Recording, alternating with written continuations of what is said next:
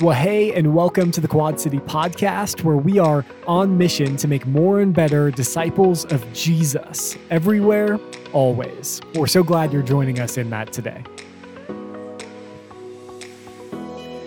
Well, before we dive into today's sermon, would you do me a quick favor? Would you go ahead and open your app store and search Quad City Christian Church? Download our app because it's the best way to stay connected with what's happening here at Quad City. If you're new joining us for the first time, click that new here form as we'd love to reach out and connect with you. You could also submit prayer requests and even give on that same app. It's the best way to stay connected here at Quad City.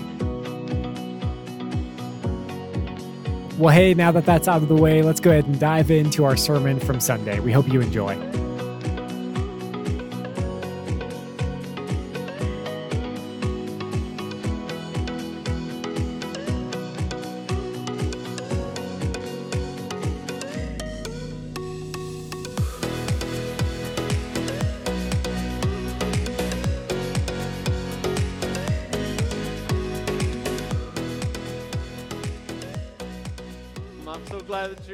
Welcome in. I want to welcome all of those who are joining us online from whenever and wherever you are. So grateful to have you with us today. Also, want to welcome all of those out in Prescott Valley today. So grateful to have you worshiping with us. If you are new in any of those areas today, if you are connecting with us, uh, maybe for the first time or a couple of first couple couple of times, I speak for a living.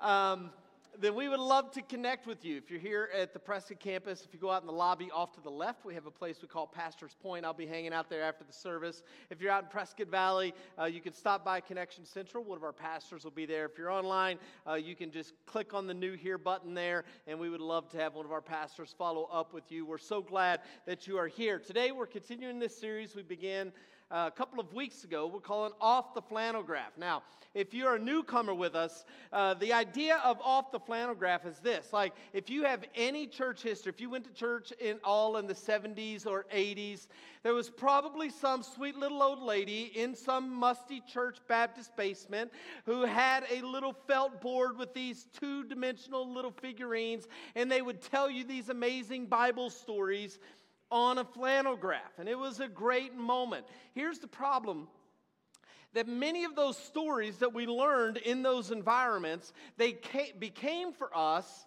children's stories like that's what they turned into they just became children's stories and they were never ever meant to become children's stories they are the holy word of god scripture for us today but we've relegated them to children's stories and so we get this sanitized version of what the, the Word of God says, and we just dismiss them as adults. And so, what we're trying to do in this series is to take those stories off the flannel graph. And we're trying to ask the question what does God want to say through these stories that many of us learned as kids? What does God have to say to us through them today? So, that's the premise of this series. Um, and we're going to dive into another one of those famous children's stories today. Now, before we get into our story, I, I just want to begin today by making a simple observation. And here it is No one honors a coward. Like, no one honors a coward. No one honors the guy who knocks over the little old lady while he's running out of the burning building. Nobody honors him. Nobody respects the guy who refuses to stand up for the injustice that's right in front of him. Nobody thinks highly of the yes man who will not confront his tyrannical boss. No one admires the deadbeat dad who doesn't take care of his kids. There, there is no story where the hero is the guy who compromises what he believes in because doing the right thing is too hard. No one honors a coward. Instead, we honor the people who run in when everybody else is running out. We honor the little man who stands up for those who cannot stand for themselves. We admire the man and the woman who do the right thing even when it costs them. We esteem people who sacrifice themselves on behalf of others. We erect statues to those who show great courage in the midst of great pain. We, the heroes of our stories, are those who stood up for what they believed in, even if they had to stand alone. Those are always the heroes. No one honors the coward, but we universally honor courage. Which is why so many of these stories that we learned on the flannel graph became our favorite stories. Because they are stories of great courage. They're great, they're great courage in action. Whether it's Noah and the ark, David and Goliath, Esther before the king, whether it's Daniel in the lion's den, Elijah versus the prophets of Baal, Deborah the warrior, these stories are story, stories of great courage in the face of great trials, of men and women who stood up for what they believed in, even when they stood alone. And so, throughout these stories, we get to see God show up in their lives in very real, very amazing, very tangible ways. Why? Because they refused to compromise, they refused to back down, they refused to do the easy thing instead of the right thing. Which, again, I think is why so many of us as kids, we loved these stories because we wanted to be those kinds of people. We wanted to be the kind of people who stood up for what was right. We wanted to be like them, to hold on to our integrity in the face of compromise, to do the right thing even when it was hard. We wanted to be that as kids. And if you're a parent, you wanted those things for your kids. That's what you want for your kids. Now, the question is, do you still want those things? Like today, as a, an adult, as a teenager, do you still want to live that kind of life today? Are you still striving to be that kind of person? Does doing the right thing matter more to you today than your comfort matters to you? Are you willing today to risk your friends, your family, your job, your finances, your comfort, your reputation, your future, maybe even your own life? Are you willing to risk those things to do the right thing as it relates to your faith? If you were really honest today, put a little truth serum in you today, would you say that your faith journey has been marked more by courage or cowardice. I think, sadly, for many of us, even though we serve the same God that they serve, even though that God still has the same power he had, even though he's still willing to work in the same way in our lives, oftentimes when we are faced with the same opportunities that they have to speak up for those who can't speak, to do the right thing, if it, even if we stand alone, when we are given those same opportunities, we miss them. We miss out on them time and again because we choose cowardice over courage. And in doing so, what ends up happening is we miss out on the opportunity to see what God might do through us. We miss out on the opportunity to see how God might have shown up if we would have done the right thing and not the easy thing. What, what would have happened if I would have said the thing I needed to say? What would have happened if I would have kept fighting for my marriage? What would have happened if I would have been completely honest in the moment? What would have happened if I would have spoken up instead of saying, staying silent? What would have happened if I would have adopted that kid or gave that money or sold that house or told the truth or made that career change or went into the ministry, what would have happened if I would have done the thing that God asked me to do instead of doing the easy thing? When we compromise, we lose the chance to see how God might have shown up because we're cowards. nobody wants to be called a coward. I don't want to be called a coward. But oftentimes, in, in, those moments, we choose the easy thing over the right thing because we're afraid. It's, it is because of our fear. We choose to compromise instead of doing the right thing. Knowing, knowing what we ought to do, we, we compromise because we're afraid of something. We're afraid of what somebody might say. We're afraid of what somebody might do. We're afraid that we don't have what it takes. We're afraid God might not show up. We're afraid of what it'll cost us. We're afraid it won't work out. We're afraid we'll lose too much. And so we compromise our integrity. And thus we miss out on seeing what God might have done if we would have just done the right thing. Today, we're going to look at a story. Again, for many of you, you know this story. It comes to us from Daniel chapter 3. So if you got your Bibles, go ahead and turn them on, turn them to Daniel chapter 3. The story takes place in about 605 BC. The background is this Nebuchadnezzar is the king of Babylon. It's the most powerful nation in the world, which makes him the most powerful man in the world And around 605 BC, Nebuchadnezzar takes his army and goes and conquers Israel, ransacks the nation. Now, Nebuchadnezzar was a smart guy.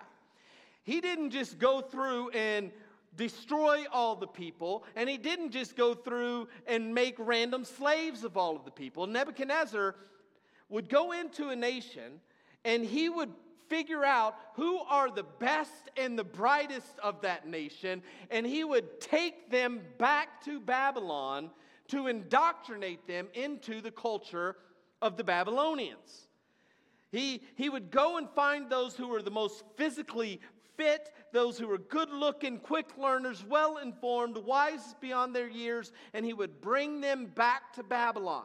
And over the span of 36 months, which, by the way, is almost the exact same amount of time that universities in America take students, I don't know if there's a connection there. He would take them for 36 months to indoctrinate them, to transform their worldviews. He would take 36 months to transform their worldviews by changing their environment, their diet, their education, their language, and their name. And he would replace the culture they came with with the culture that he wanted them to have, which was the Babylonian culture. And he did this to the best and the brightest of all of the nations that he would conquer because he knew if I can transform, if I can change the best and the brightest, I can change the world. I can transform the whole world into the worldview that I want them to have. Now, four of the best and the brightest out of the nation of Israel were Daniel, Shadrach, Meshach, and Abednego. These are probably all names that you have heard if you ever grew up in church. And so they came to Babylon just like every other slave. They came in chains as slaves. However, God blessed Daniel, Shadrach, Meshach, and Abednego so that those who were put in charge of them found gave favor to them like they saw in them skills and abilities that caused them to be given vast amounts of responsibility and power and influence very early in fact by the time we get into Daniel chapter 3, they've already been made city managers over the whole province of Babylon. They came in as slaves, but God quickly helped them rise to the top of power, influence, wealth, and authority. Again, Daniel 2:49 says they were put in charge of the whole province of Babylon. Now, there were people already in Babylon. There were some Babylonians who were already in charge, who have now been usurped by this authority given to these Hebrew boys. Like they lost out on some major opportunities because Shadrach, Meshach, and Abednego now have their jobs. They've been put into positions of power, which made these, these administrators who were already in power in Babylon not like these guys very much. They were ready to figure out how can we take these guys out.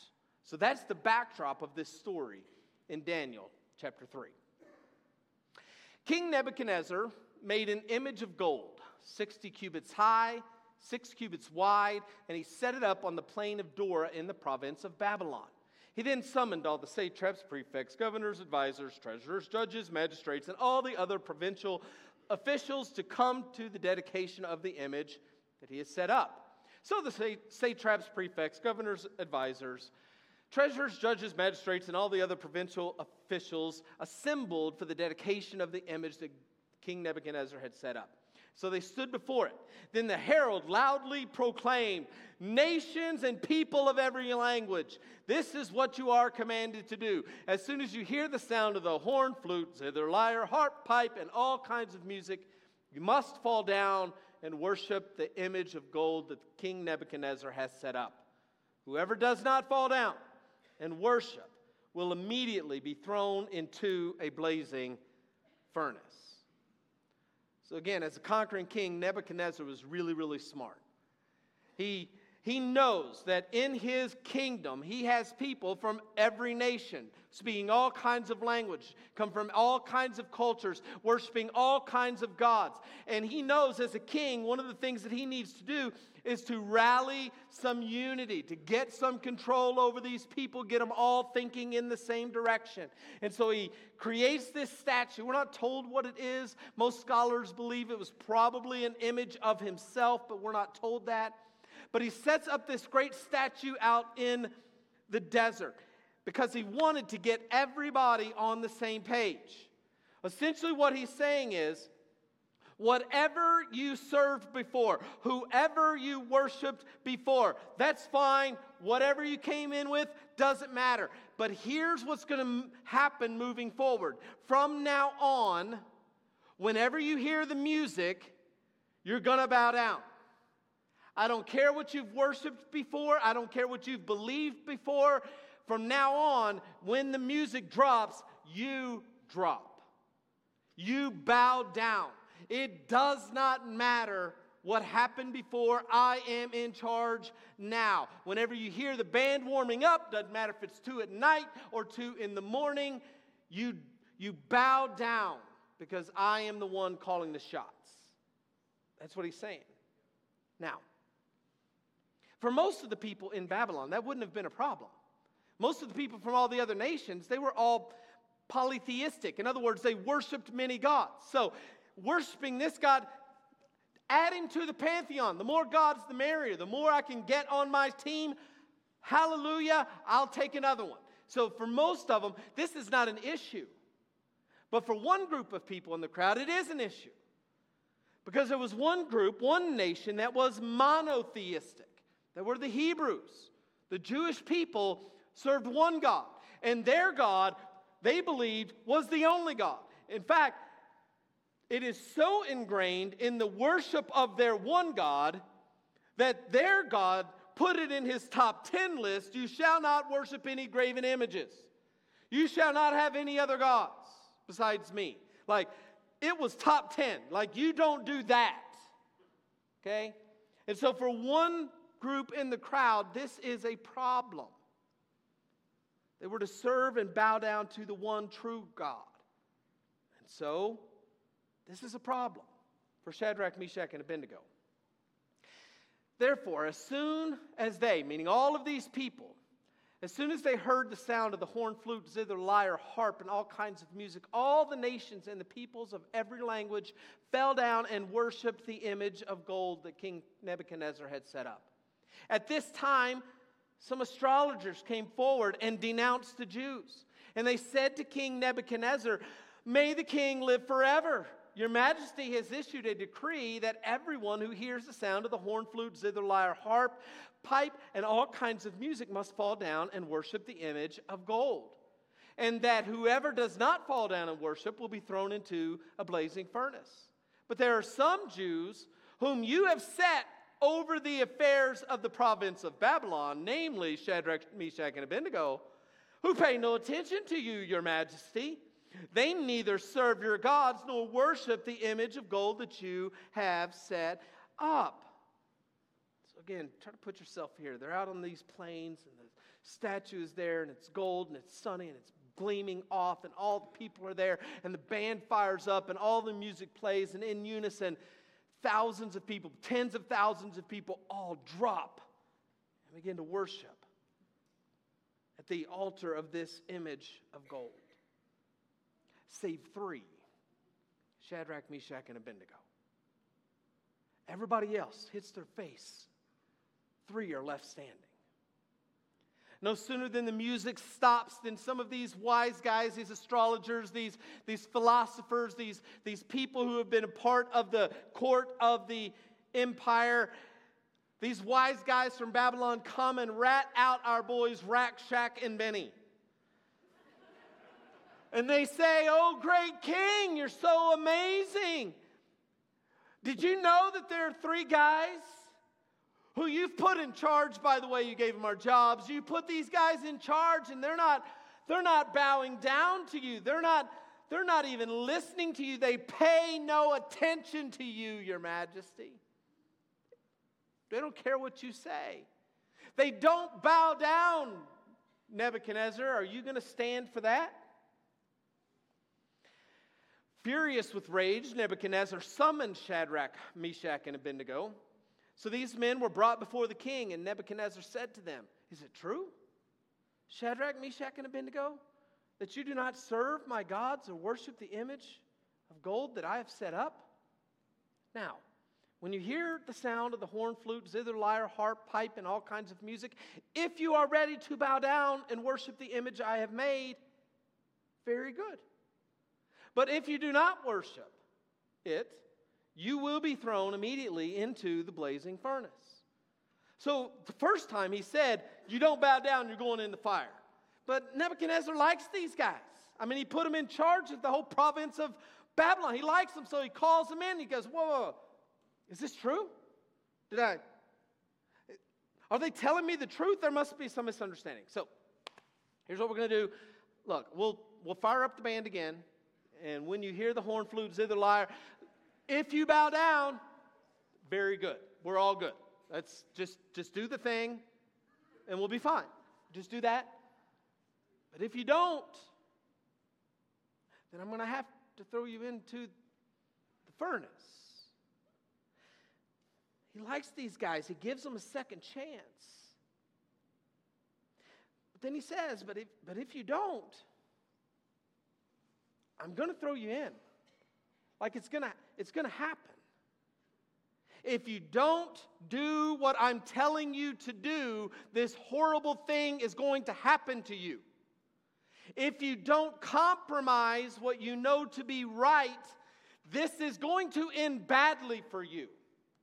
If you don't, and here's the real issue here today if you, if you don't fear the consequences of disobeying me more than you fear the consequences of disobeying your God,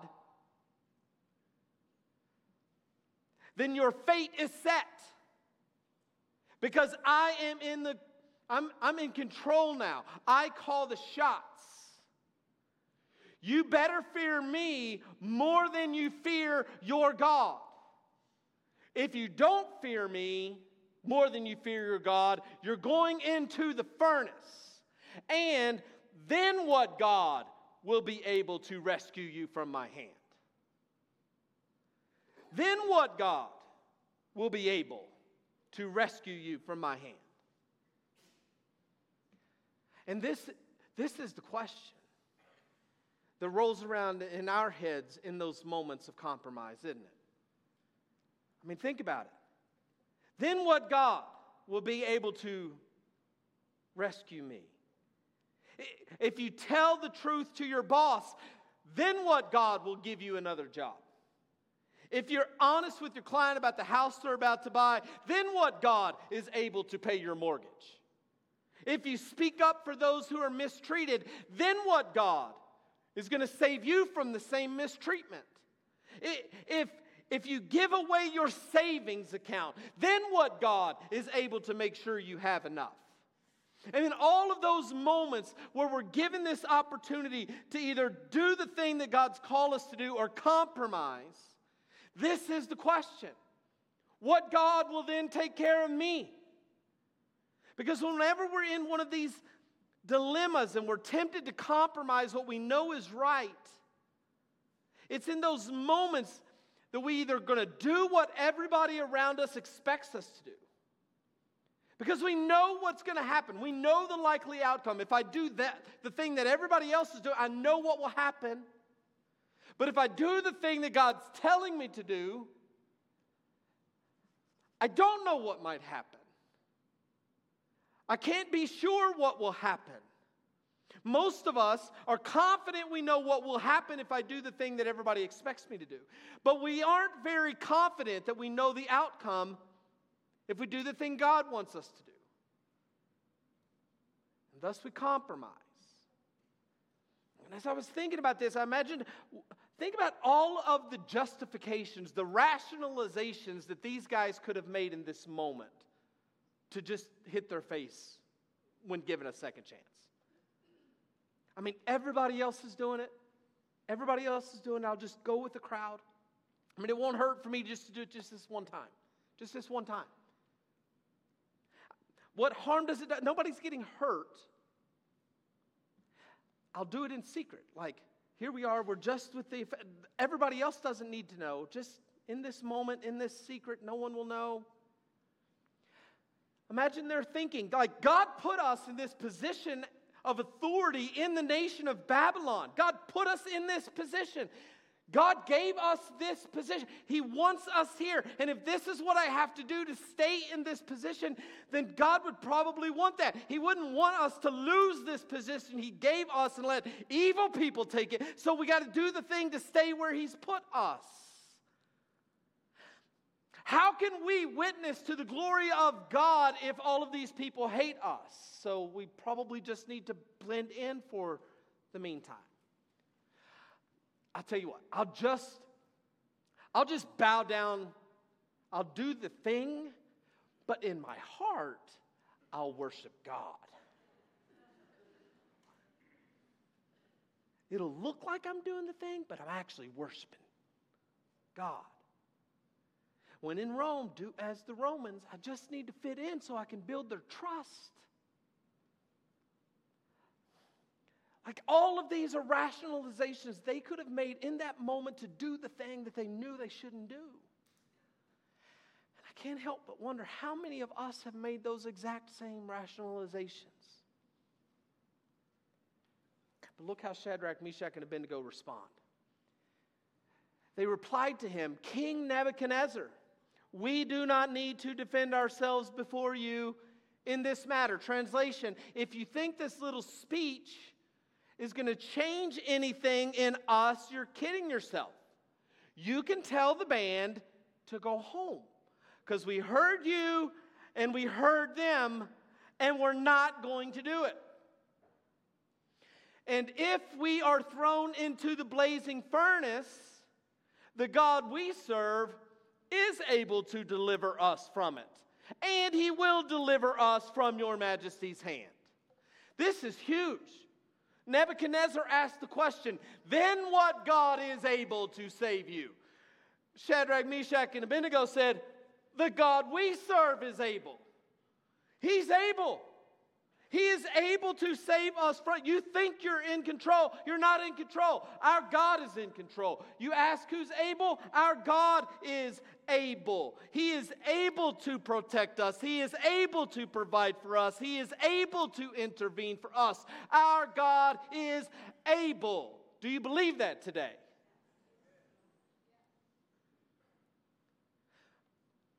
More importantly, do you live your life as if that's true? Do you actually believe that? That I don't have to compromise.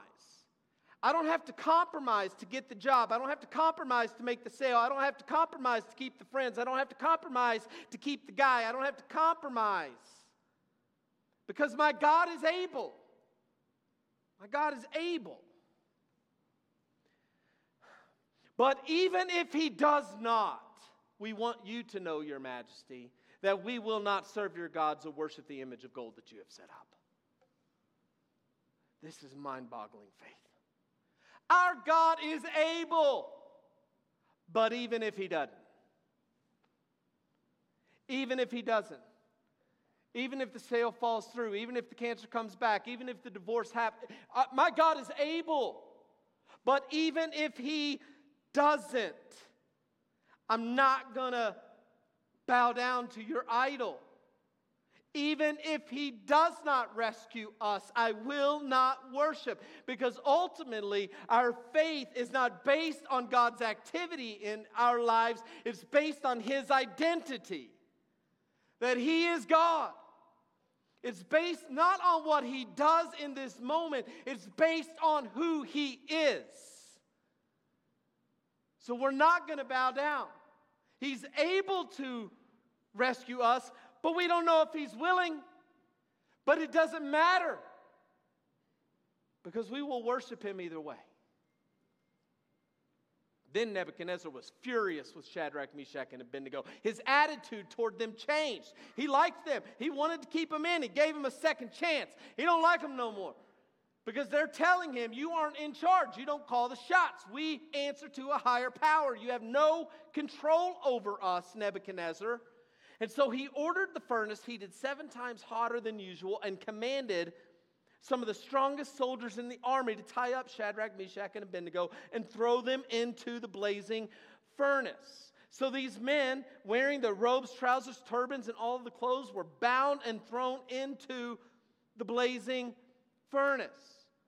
So his attitude changed, and he's so angry, he cranks up the gas on the fire seven times hotter. He's like, We're to these guys are to find out how powerful I am.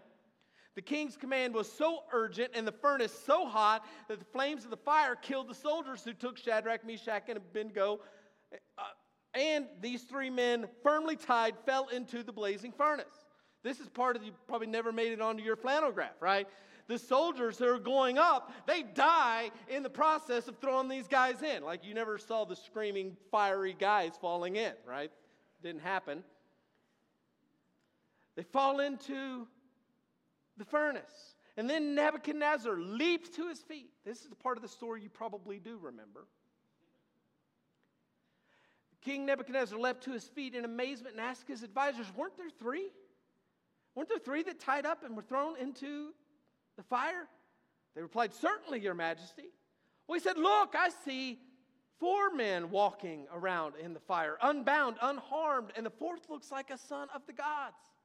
Nebuchadnezzar then approached the opening of the blazing furnace and shouted, Shadrach, Meshach, Abednego, servants of the Most High God, come out, come here. So Shadrach, Meshach, and Abednego came out of the fire, and the satraps, prefects, governors, and royal advisors crowded around them. They saw that the fire had not harmed their bodies, nor was a hair on their heads singed. Their robes were not scorched, and there was no smell of fire on them. Again, this is the part of the story that you know. They're thrown into the furnace. Nebuchadnezzar looks like, wait, wait, wait, weren't there three? But I see four. As your VeggieTales version, and one was a shiny one.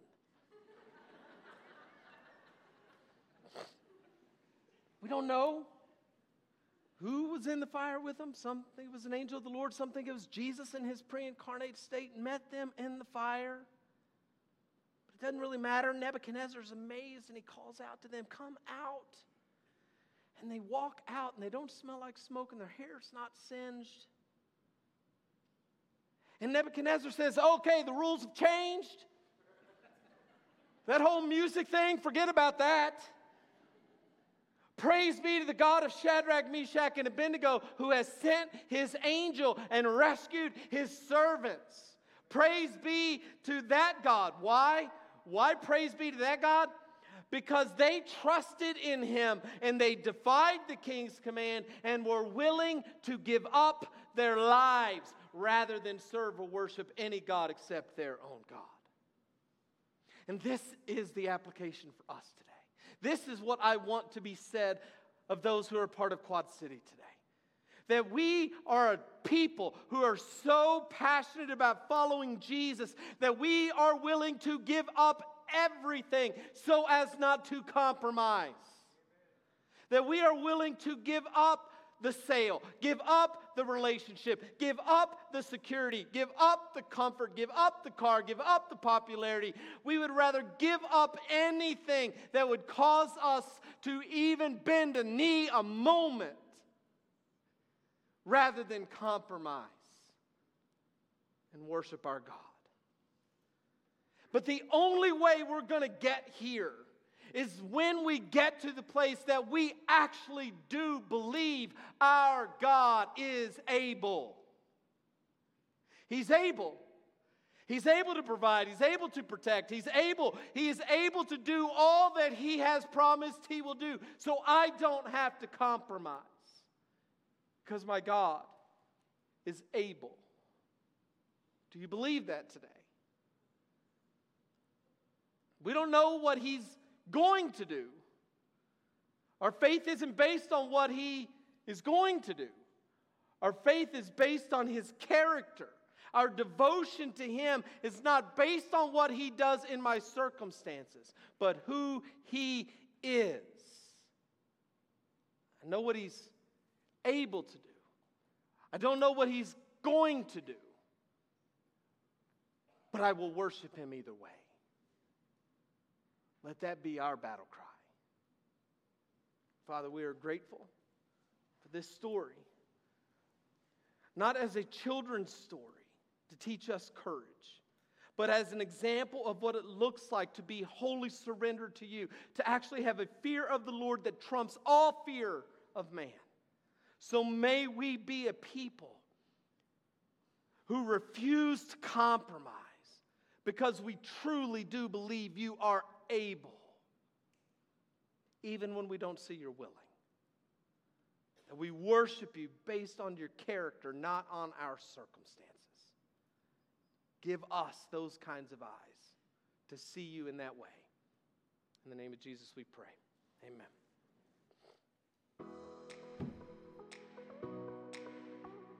Amen. And thank you so much for joining us today here at the Quad City Podcast. Hey, our desire is that we would each look more and more like Jesus every day, week, month, and year. And we know that that doesn't just come from learning more about Him and His Word, but by actually applying it to our lives today. We hope that you take this message that you heard today and apply it to your life in a way that makes you honor Him. Well, thanks again for joining us today. Be sure to download the Quad City app, and we will see you again next time.